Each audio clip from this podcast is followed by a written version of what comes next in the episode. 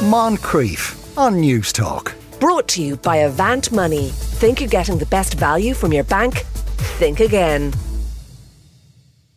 Now, there's a stone on the hill of Tara called uh, Lia Fáil that was recently vandalised. It was spray painted with the word fake. So is it? Anthony Murphy is an author and founder of Mythical Ireland. Afternoon, Anthony. Hello, Sean. So traditionally, uh, uh, what is that stone? Uh, what power does it have, stone, and, and who put it there?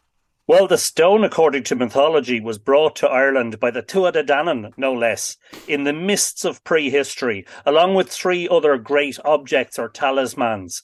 Uh, they had studied mysterious crafts, uh, mystical druidry, and all sorts of things in the islands of the north of the world.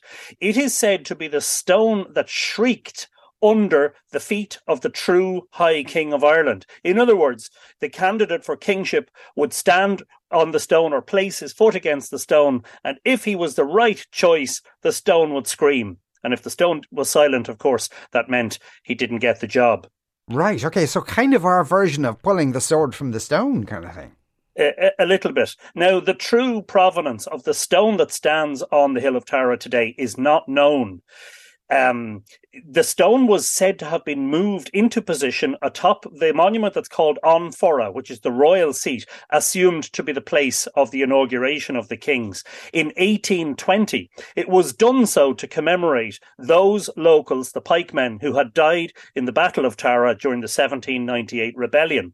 And in fact, if you look very closely uh, under the right lighting conditions, you'll see that there's a cross inscribed into the stone and the numerals 1798. Now, that doesn't take from the fact that it may, of course, have been a very ancient relic of the hill. Mm. There was a debate as to whether it was moved from a location close to the monument called Duma na nGiall, the Mound of the Hostages, which is a Neolithic passage tomb, a small one, uh, of the same age uh, uh as Newgrange, um, or whether it had been found uh, at the bottom of a trench at An Forradh and moved to the top of the mound. So this has, of course, uh, led uh, had given rise to discussion, debate, uh, and and all sorts of uh, controversy mm. about whether it is the real Lia Fáil, the Stone of Destiny. And uh, wasn't there also? It's amazing how many uh, beliefs have been attached to the stone. There's also a group called the, the, the British Israelites. Was it? What did they think oh, about it? Yes, well, that is a whole. Sean, we could d- dedicate a week of programs to the British Israelites, but in short, they came to Tara in 1899 to dig at the Ráth na Seanadh, the Rath of the Synods, in the belief that the biblical Ark of the Covenant had been buried there. Now, the reason this ties in with Lia Fáil is because they believed that the biblical patriarch and prophet Jeremiah had come to Ireland with a mysterious uh, Judahite uh, princess, Tea Tephi, and that they had brought the stone uh, that we know as Lia Fáil, but which they claim was originally Jacob's pillow, the stone mentioned in uh, the biblical book of Genesis. You literally couldn't make this stuff up.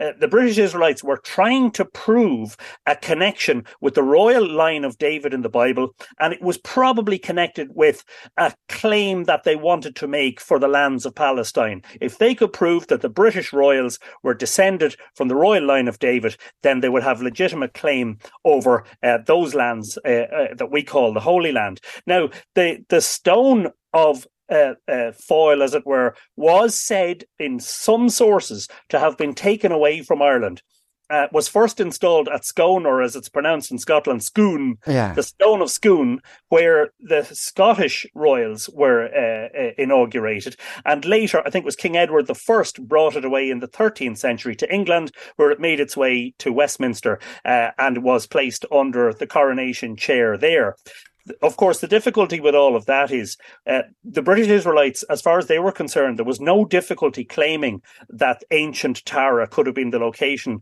of the Ark of the Covenant. But of course, Tara, we now know, and, and I think we've known for a long time, was sacred to the Irish long before the British first stepped foot uh, on the island.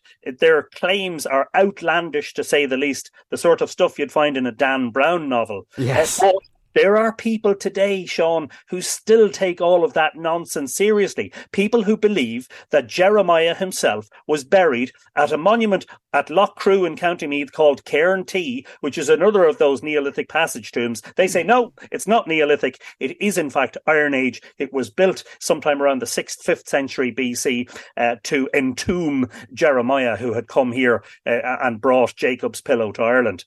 And some people just think it's a Mickey.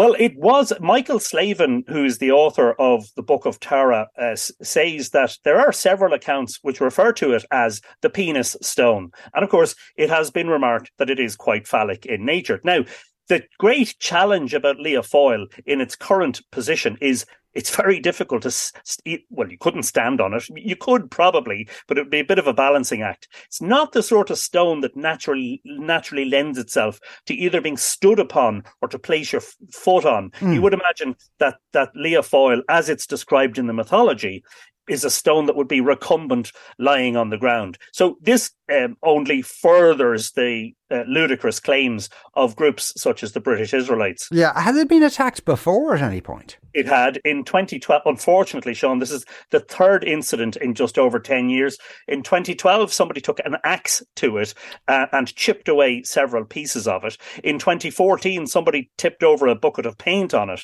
And I suspect that all of the attacks on Lia Fáil, and this is my own personal view, I suspect that all these attacks are religiously motivated. There are people who have commented on my social media posts today. Well, one individual in particular who commented that you know this this thing is an abomination. You see, in the eyes of the religious zealots, because this looks like a penis, this is a very overtly pagan symbol and not the true Lia Fáil, not uh, Jacob's pillow, not anything that could be called a sacred and holy emblem.